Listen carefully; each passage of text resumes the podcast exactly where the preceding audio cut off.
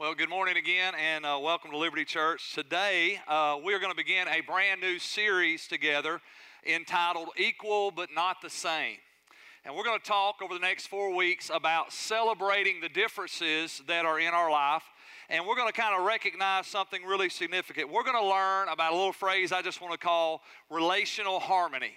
Relational harmony. I want you to think about something today. Every uh, every challenge in your life. As a matter of fact, if you think of your greatest joy and your greatest sorrow, you can connect your greatest joy and your greatest sorrow to relationships. Right? Every time, right? It's not money and it's not things. There's always a relationship connected to your greatest joy, and there's always a relationship connected to your greatest sorrow. So if we want to tap in to the fullness of life that God has for us, we've got to learn how to begin to walk in what I just want to call relational harmony where we begin to understand that we are equal, but we're not the same. Right? We are equal, but we're not the same. And that we can celebrate the differences that God has in us. How many of you wives understand that your husband is a little bit different than you? How many of you men understand your wives are a little bit different than you?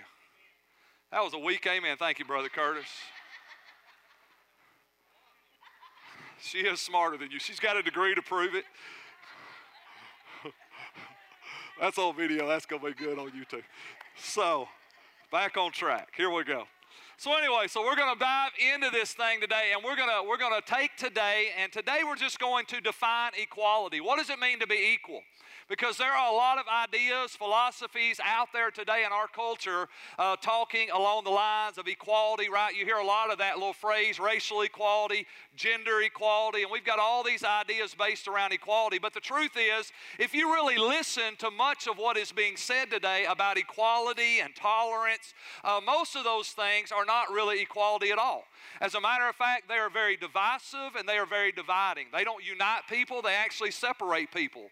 Most people's uh, definition of equality and tolerance comes down to uh, basically, you got to see what I see and think what I think, or else we can't get along. And if you disagree with how I'm living my life, then you're judging me and you're intolerant of me. But how many of you understand that that's not true equality and that's not true tolerance, right? As a matter of fact, what we're going to see today from Scripture is that the greatest level of equality equality is found one place, and that one place is Jesus Christ.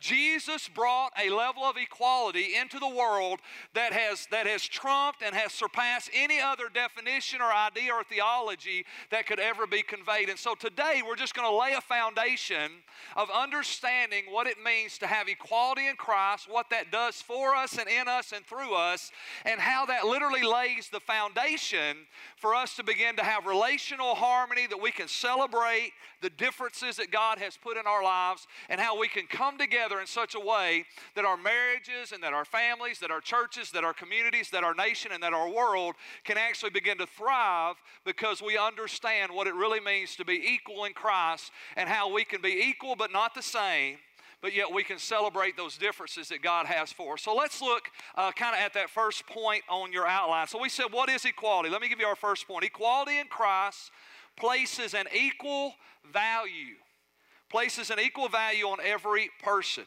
I want to use the word instinctive. The word instinctive means an automatic. There is an instinctive, automatic value that is placed on every single person because of Jesus Christ. Because of God the Father, God the Son, and God the Holy Spirit, there is an instinctive value. There is an equal value that is automatically given to every person, not because of who you are, not because of what you've done, not because of your position, your power, or your possessions, but there is an automatic, instinctive value that is placed on every human being because you and I were created in the image and the likeness of God. Look at Genesis chapter 1.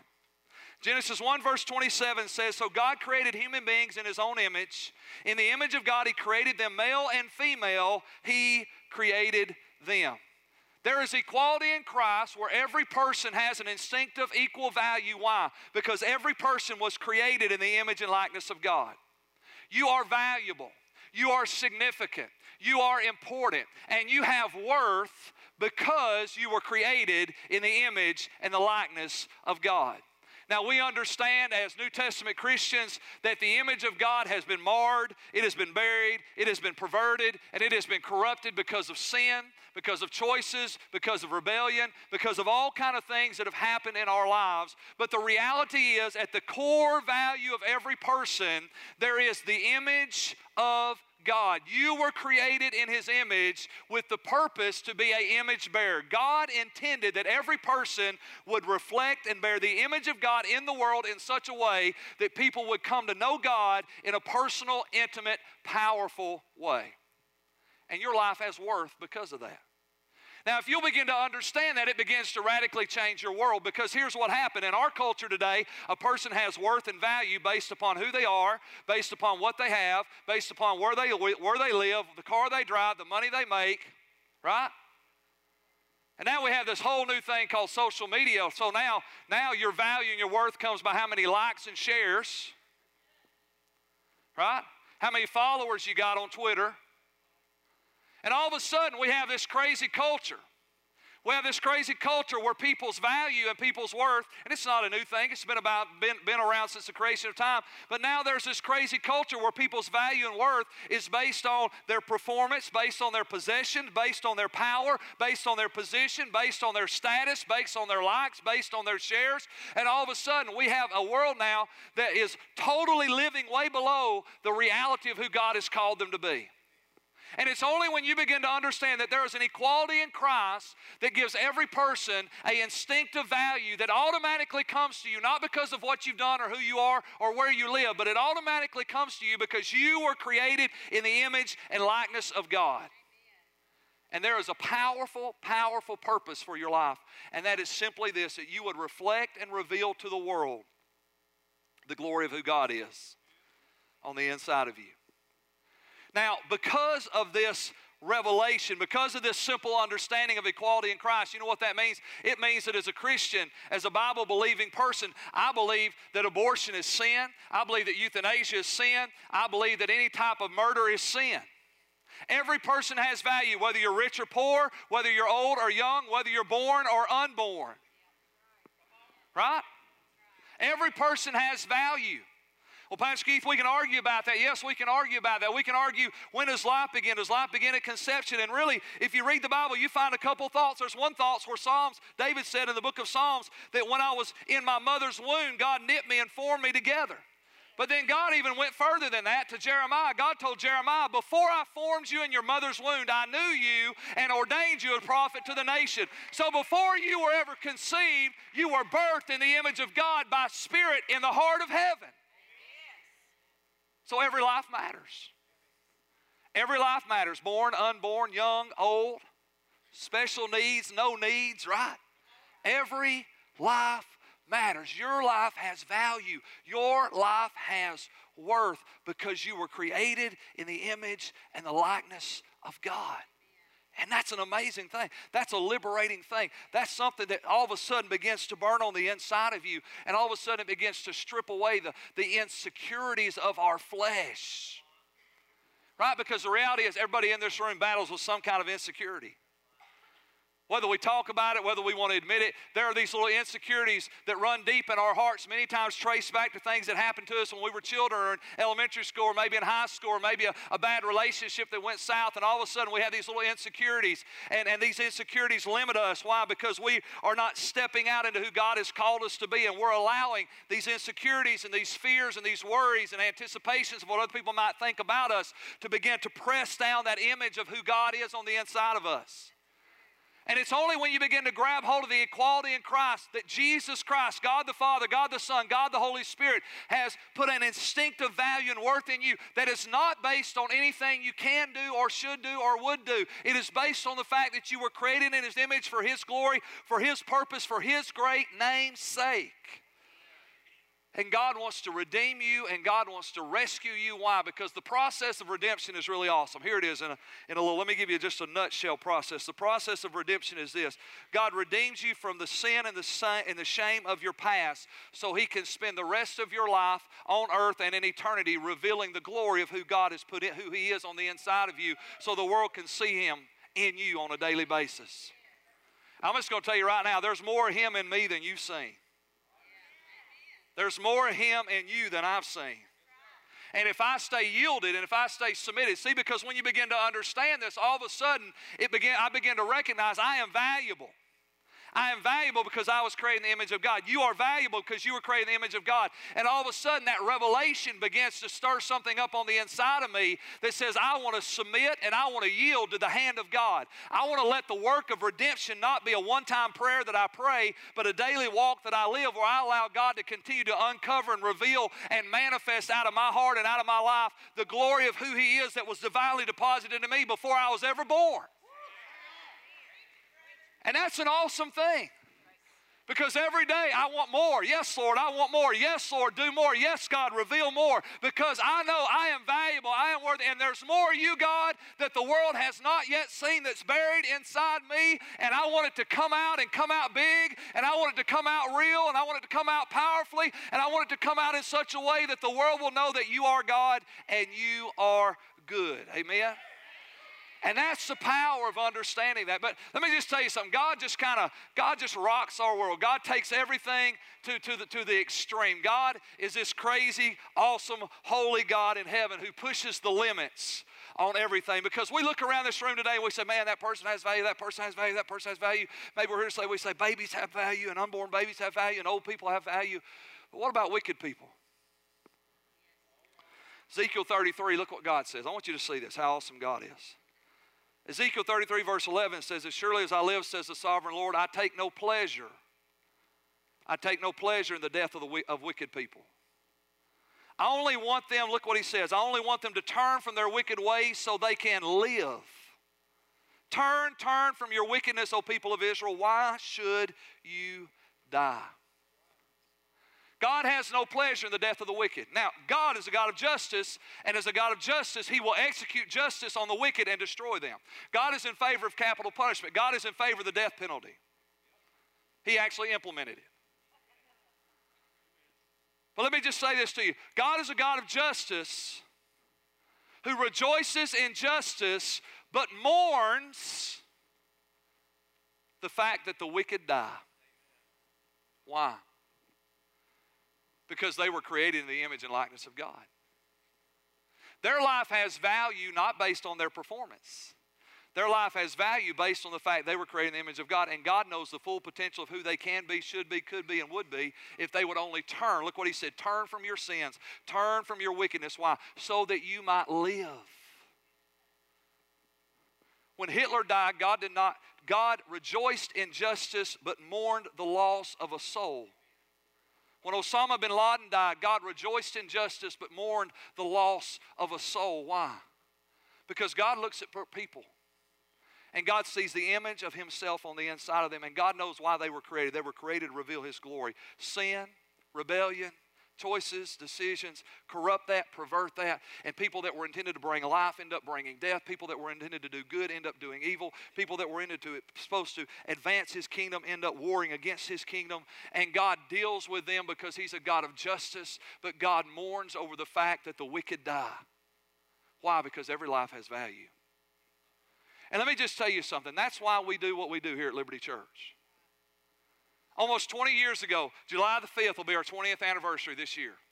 Almost 20 years ago, we opened the doors of this church. And when we opened the doors of this church, God said this very clearly to me. He said, Keith, I want you to, to build a church that's going to reach the people that other people aren't reaching, that's going to do the things other people aren't doing, that's going to go the places other people aren't willing to go. Why? Because every person matters to God. And God knows that the power of the redeeming grace of Jesus Christ is this that God can take a wicked, vile sinner and He could transform them into a glorious saint that God can transform the heart of broken, hurting people and bring them into a place of glory and grace that the world would not ever imagine. Think about it. If you look around this room today, there are people sitting in this room today that two years ago you never thought they'd be where they're at today. Five years ago today, you never thought they'd be where they're at today. But you know what happened? God raised up a church in Arab, Alabama that says we're going to love the unlovable, we're going to reach the unreached, we're going to touch the untouchable, and we're going to do the things that other people don't want to do, not because we're better we're just different. Right? We're all equal, but we're not the same. Right? And the reality is, is that God loves broken, hurting people. And you don't have to be a drug addict and alcoholic to be broken and hurting. As a matter of fact, your success is many times a mimic to cover up the pain and the insecurities that's in your own heart. There are a lot of financially successful people that are broken and hurting on the inside. And Jesus died for them. And Jesus loves them. And Jesus wants to restore them.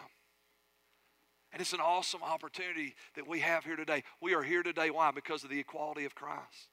We're reaching broken, hurting people. Why? Because of the equality of Christ. God has no pleasure in the death of the wicked. If you'd have met Pastor Rick 12 years ago, you'd have never thought he'd be Pastor Rick. I just thought this morning, if you'd have heard me speak when I was 18 years old, you would never come to a church to hear me speak. Other than my sister. She has to love me, right? It's in the bylaws of our family. The reality, if you'd have known me when I was 17 years old, you'd have never said, Hey, I want to follow that guy as my pastor one day. But the redeeming work of Christ. The redeeming work of Christ. God put his image and his mark in me. God put his image and his mark in you. And through the process of redemption and daily yielding to the work of his grace, God draws out the image of who he is. And I said it a while ago there's more of him that you haven't seen yet, and I want to see it. And there's more of him in you that I hadn't seen yet, and I want to see it. And we are committed together to seeing the glory of God manifest and revealed through the hearts and lives of broken people that are being restored and made whole by his grace. Why? Because every person matters to God. That's equality in Christ. Let me give you another thought about this this morning. Equality in Christ removes the limits, and it gives every person equal access to God. Galatians 6, 26 through 29 says this For you are all children of God through faith in Christ Jesus. Look at that. We are all children of God through faith in Christ Jesus. You were born created in the image of God, but you only become a child of God through faith in Jesus. Amen?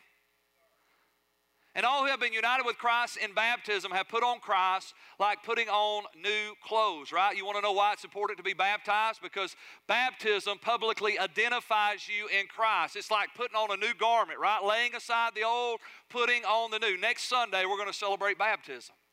If you've been saved and never been baptized, then you need to sign up through our connection track at the 11 o'clock service to get baptized. Why? Because the Bible says through baptism, look what it says, we are united with Christ. There is a unity. We are identified with Him. It's not our salvation. We're not saved because we get wet, we're saved because we have faith in the one who paid the price for our sins. But baptism unites us and identifies us with Christ. And it's a declaration that, hey, I'm putting on a new man. The old man has passed away. Behold, all things are made new. Amen.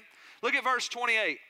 He says, And there is no longer Jew or Gentile, slave or free, male or female. For you are all one in Christ Jesus. And now that you belong to Christ, you are the true children of God and you are his heirs, and God's promise to Abraham belongs to you. Equality in Christ removes the limits. Verse 28, look what he says. There's no longer Jew or Gentile, slave or free, male or female. What he just did in that verse, he, did, he didn't say, this is what he didn't say. He didn't say that when you get saved, you're no longer a Jew or a Gentile. And he didn't say that when you get saved, you're no longer free or a slave. And he didn't say that when you get saved, you're no longer a male or a female. What he did say is when you get saved, you become one in Christ. What he is saying is that through Jesus Christ, the limits are removed the limits are removed because those three things define the key limits that come over every culture and every generation. Here's what it is it is number one, people think they are limited by their birth, their nationality, the color of their skin, right? Well, if I'd have just born, been born to that family, you know what? I'd, I could have been successful. If I could have had that kind of parents, I could have been successful. And I can't succeed at life because my parents were drug addicts, or I can't, I can't get an education because my parents didn't graduate from high school, and I can't do this because I was born in the wrong family. The next element he says is slave or free. Let me interpret that this way rich or poor. Think about how many excuses we make. Well, if I just had more money, Right? If I had money, I could do what God had called me to do. If I had a better job, I could do what God had called me to do. If I had a better education, I could do what God had called me to do. And all these excuses, all these limits that we place upon our life. And then the last one is gender, right? Well, if I was just a male or if I was just a female, right? Especially in that culture. Right? In that culture, if you were a woman prior to Jesus, you were property. You might be treated like a cow. That's really how it was. And when I hear people say, well, the Bible's written from a male chauvinist mentality, I think you are the most ignorant person on the planet. Because Christianity did more to liberate women from the oppression and bondage that they were under than any other thing that's ever happened on the planet. Jesus came in and brought liberty and equality to all people. And what he is saying here in Galatians, he's not saying that you're not a male or a female. He's not saying that you're not free or you're not a slave or you're not a Jew or you're not a Gentile. No, he goes on and talks specifically about how we ought to live out those areas of our life in that distinct role that we're operating in. But what he is saying is the limit that you have placed on your life is no longer there in Christ. You are now all one in Christ Jesus. You have equal access and equal opportunity to all that God has for you. And that's amazing. And again, if we could just begin to grab hold of this, we would begin to understand that there is no longer an excuse.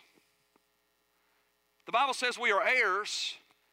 And elsewhere it says we are joint heirs with Jesus Christ. And all the promises of God that God made to Abraham are now ours. And the scripture also says that all the promises of God in Christ Jesus are yes and amen to the glory of God the Father. There is equal access and equal opportunity because the limits have been removed.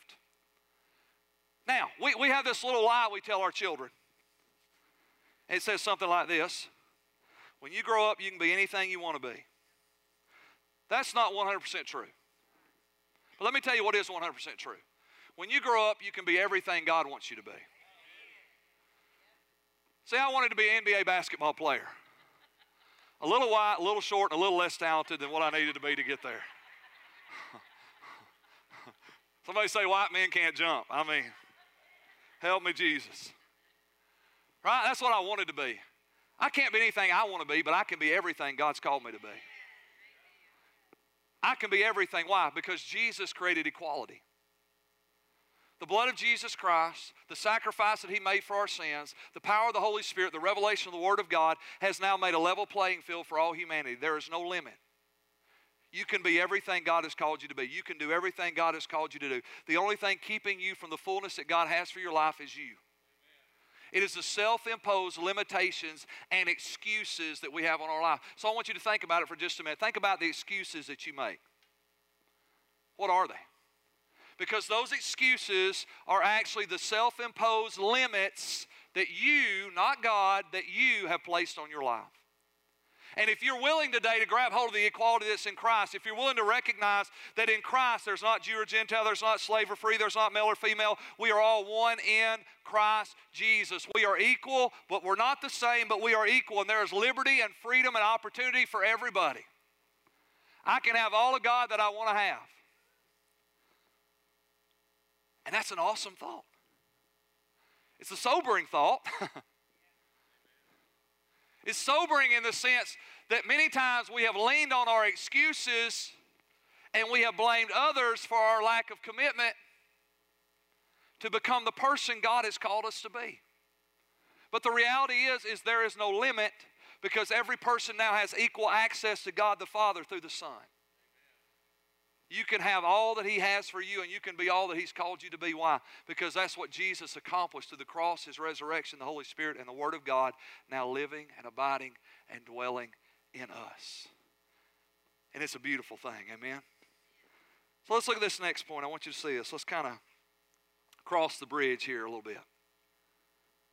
So everyone in Christ has the same value, liberties, access, and opportunities. But everyone doesn't have the same roles and responsibilities. We are equal, but not the same. Everybody has the same access, the same value, the same worth, the same opportunities. The limits have been removed for every person. You can become all that God's called you to be. The reality is, everybody has the same liberties and freedoms in Christ as every other person. We are all valuable and significant because we were created in the image and likeness of God. Everybody has the same liberties and privileges, but not everybody has the same roles or responsibilities. Why? Because we are equal, but we're not the same. 2 Corinthians chapter 12, the Apostle Paul clarifies this for us. He says, Yes, there are many parts, but only one body. And the eye can never say the hand, I don't need you, and the head can't say the feet, I don't need you. In fact, some parts of the body that seem weakest and least important are actually the most necessary. And the parts we regard as less honorable are those we, are those we clothe with greatest care, so we carefully protect those parts that should not be seen. While the more honorable parts do not require this special care. So God has put the body together such that extra honor and care are given to those parts that have less dignity. Look at verse 25. He said, and this makes for harmony among the members, right? What is the goal of this series? It's relational harmony. This makes for harmony. God so created the body, one body, equal liberty, equal access, equal opportunity, but different roles and responsibility. How many of you know that the role and responsibility of your heart is different than the role and responsibility of your hand? The role and responsibility of your elbow is different than the role and responsibility of your kidneys. And each part of your body has equal access, liberty, and value, right? I mean, every part of me is important. I like all of me. How about you? I mean, just think about it. If you had to cut off one part, what part would you cut? I don't want to cut off any part. I think they're all significantly important, right? I want every finger and every toe. I like my ears and my eyes and my mouth and all the things that happen on the inside that I don't even ever think about. I'm glad they're there, right? They are all equally valuable. They are all equally important. They all have equal access and opportunity to be all that they were created to be, but they have distinct roles and distinct responsibilities. They are equal, but not the same. And that's the picture of me and you. That's the picture not only of the church, that's the picture of your family. Think about it. What would happen if you gave the role and responsibility of financially providing for your family to your three year old? You would starve and you would die. Right? Everybody in the family is important. Everybody in the family is significant. Everybody in the family has access to everything in the family. But you know what? We're equal, but we're not the same. Why? Because we have different roles and we have different responsibilities. And here's the key the key is this when we begin to recognize that, we begin to honor that, we begin to celebrate that, and we begin to care for one another as one as different parts of the same body, all of a sudden it produces a supernatural work that only God can do. And all of a sudden, our families work, our churches work, our communities work, our jobs work. You ever been on a job where somebody wanted somebody else's job? They wanted their role, they wanted their responsibility, and they weren't going to be happy till they got that position. And guess what? They made everybody miserable. Why? Because we're all equal, but we're not the same. We all have different roles and we all have different responsibilities. And God joined us together that way, the Bible says, on purpose. Look at verse 25. He says, He did this on purpose so that this makes for harmony among the members, so that all the members care for each other. He did it on purpose. He made us different on purpose. He made us equal but not the same on purpose. Why? So that we would understand we need each other. What Forrest and Lisa's doing, I can't do. What Curtis and Diane's doing, I can't do. What Jimmy and Karen's doing, I can't do. What Mike and Debbie's doing, I can't do. We all have a unique role and a responsibility in the body of Christ, in our families, in our communities, in our world. And when we fulfill the role and responsibility that God has given us, we're all equal, but we're not the same. And when we begin to embrace that and celebrate that and care for one another, because all of a sudden, because here's the natural, the natural tendency of our flesh is if you're different from me, I don't like you. Or maybe at least, maybe I don't, maybe it's not that I don't like you, but I don't value you as much as I value people that are like me because they're like me. And the more people I get around me that are like me, the more I feel validated, and this is what we ought to be. But how many of you know that when you get everybody around you that's just like you, you're in trouble? Because there's about a thousand things that aren't getting done in your home. that aren't getting done on the job, that aren't getting done in the church, that aren't getting done in the family, that aren't getting done in the community, that aren't getting done in the nation because everybody's just like you, and that's a dangerous place to be. But God put us all together so that we would have harmony with each other. Look at verse 26. If one part suffers, they all suffer. If one part is honored, all parts are glad. All of you together. Y'all say that with me. All of you together. One more time. All of you together. Let's say it are Christ body. And each of you, the Bible says, are a part of it. All of you together are Christ's body. And each of you are a part of it. Let me give you our last thought for today. So there is a distinct difference between us. And when we learn to celebrate those differences and honor them, we experience the fullness of life that comes through unity and harmony. There's a distinct difference. How many know we're different? Amen. We got that established today? We're equal, but we're not the same. And it is that distinct difference that doesn't divide us, it is that distinct difference that unites us. It is that distinct difference that gives us an opportunity to create harmony. I mean, no, harmony is not everybody doing the same thing. Harmony is everybody singing different parts of the same song.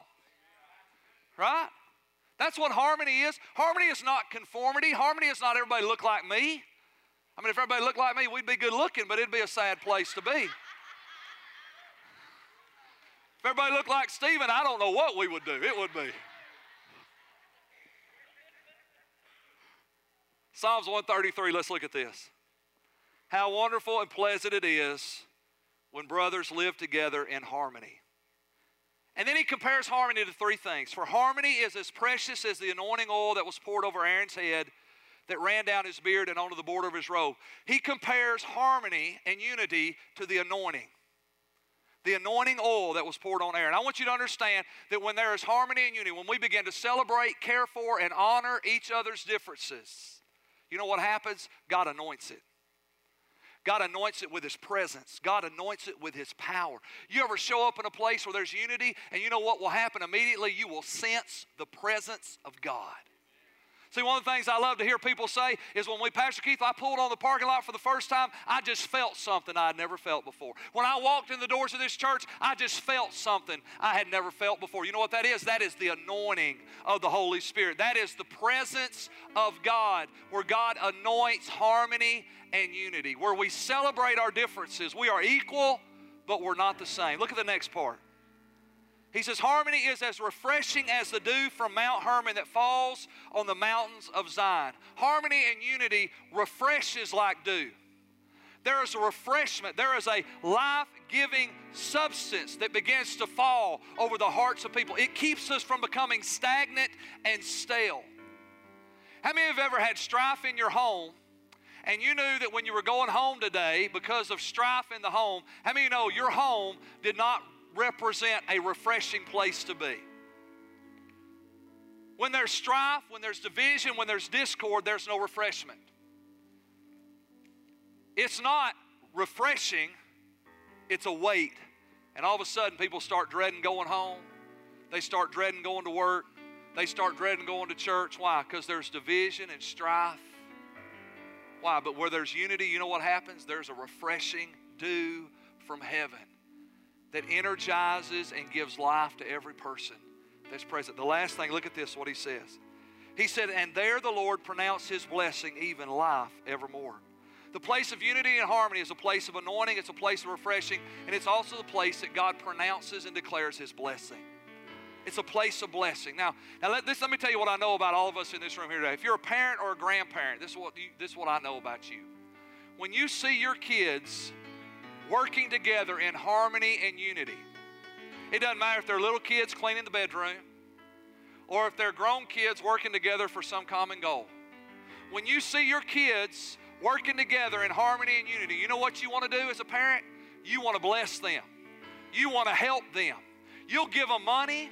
You'll give them support. You'll make phone calls. You'll go out of the way. You'll stay up late. You'll get up early. You'll move things. You'll pack things. You'll shift things. You'll haul things. You'll do all kind of crazy things. When you see your kids in harmony and agreement with other people, you want to bless that. You want to prosper that. And you know what? Most of the time, you're not going to benefit from it at all.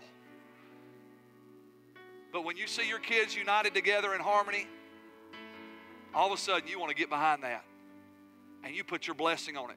That thing that you and I feel as parents and grandparents, that's the heart of God. That's how God feels when He sees His church working together. That's how God feels when He sees your family working together. That's how God feels when He sees people on a job, in a, in a company, working together. And He wants to anoint it and refresh it and bless it and pour out His Spirit on it. And let me just give you one thought. I'm going to close with a testimony. One day of God's favor is more than a lifetime of labor. Right? God can do in a day what you couldn't do in a lifetime. when He anoints it, refreshes it, and blesses it, God can do in a day what you could not do in a lifetime. Let me give you a real life testimony. 13 months ago, and I wrote it down so I wouldn't miss anything, get all my dates right here. 13 months ago, last month, 13 months ago, we opened the Women's Sunshine House. Next month, in March, we're going to be celebrating our first three graduates from the women's home. Amen? Come on, give the Lord praise. So 13 months ago, we opened the home. Next month, we're going to celebrate three graduates. But I want you to know something. For over three years, for over three years, Pastor Rick can probably tell you exactly how many years, a long time. But for over three years, we planned and we prayed about opening a women's home. For over a year, we worked with local businessmen in our community that said they wanted to financially fund the opening of that home. They said, We want to give you around $250,000 to build a home for these women and start this thing off right. And for over a year, we worked with these local businessmen. And after over a year of working with them, they still had given us. And one day in a meeting, 14 months ago, 14 months ago, we were in a, we were in a meeting. And the Lord said, It's time to open the home. Do it now. And just like that, God spoke. He spoke just like that. And within a month, we'd found a home. And in another month, we'd remodeled the home. And then January of last year, 13 months ago, we opened the doors of the Women's Sunshine House with $20,000, not $250,000.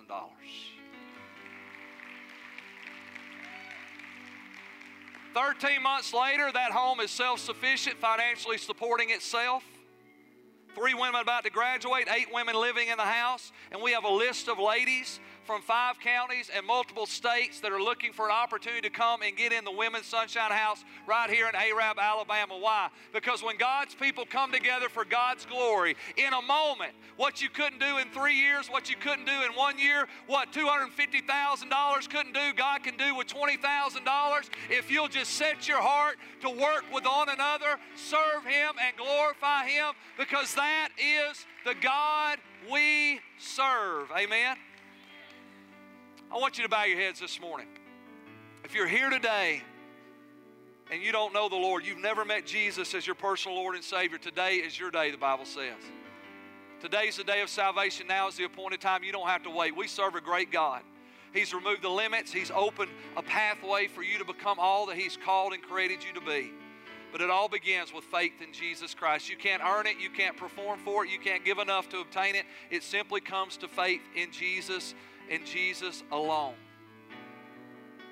So, in just a minute, I'm going to count to three. When I count to three, I'm going to ask you to stand to your feet. Why do I have to stand, Pastor Keith? Because faith without works is dead. If you can't stand up in here with people that love and care about you, you'll never stand up out there in a world that is op- in opposition to what God's calling us to do. So today, Jesus loves you. And He cleared the path for you to know God and have His best for your life your sins forgiven, your future settled, and His work established in your life. He wants to reveal the glory of God that He's placed in you. And all you got to do is receive it today by faith. By faith, I believe Jesus died on the cross. By faith, I believe He rose again on the third day to pay the price for my sins. And by faith, I want to ask Him today to be my Lord and Savior and commit my life to follow Him from this day forward. One, this is your moment today. Today is a day of salvation. Two, Jesus is waiting on you. He is calling you unto Himself. Three, stand right now. Stand to your feet and say, today I, today I want to make Jesus the Lord of my life.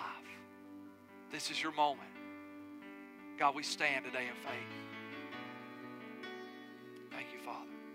Father, I just pray today your blessing over your people. I pray that today the revelation of equality in Christ would burn deep in our hearts, that it would liberate us and free us to be all that you've called us to be. And Lord, that today we would remove the excuses and the barriers that have held us back, and that we would embrace the fullness of life that you have given us in Christ Jesus.